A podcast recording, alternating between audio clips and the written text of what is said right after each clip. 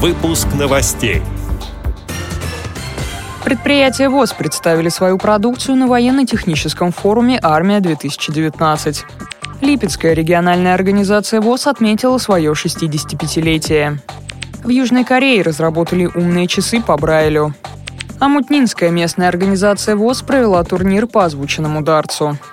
Далее об этом подробнее в студии Дарья Ефремова. Здравствуйте.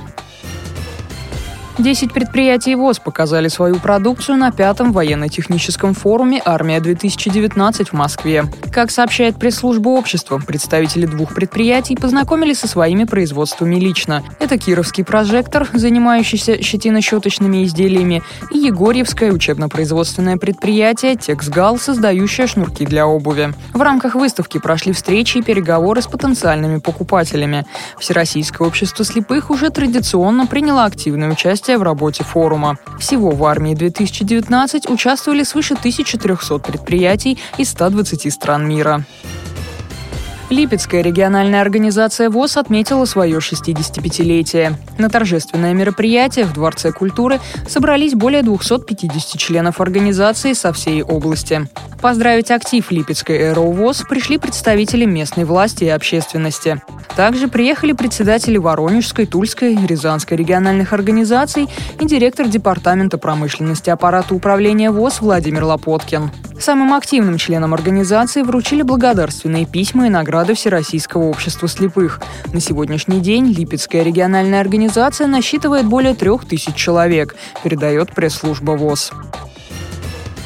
Южнокорейская компания Dot Corp создала умные часы для незрячих. Разработка Dot Watch основана на шрифте Брайля и позволит использовать все функции смартфона без звуковых оповещений. Часы подключаются к смартфону через специальное приложение. Вместо сенсорного дисплея они оборудованы специальной интуитивной панелью, сенсоры которой контролируются с помощью магнита. Когда пользователю приходит сообщение, символы последовательно появляются на панели.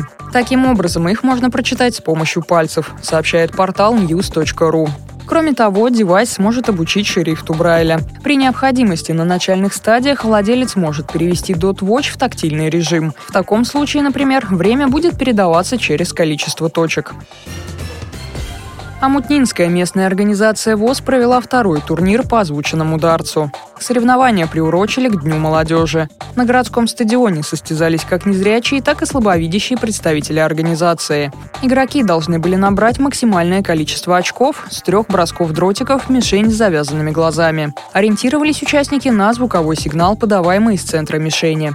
Первое место завоевала Валентина Вологдина. Вторым стал Константин Устюжанин. Замкнула тройку лидеров Галина Пастуханова. Победительницы и призеры получили грамоты и сладкие призы.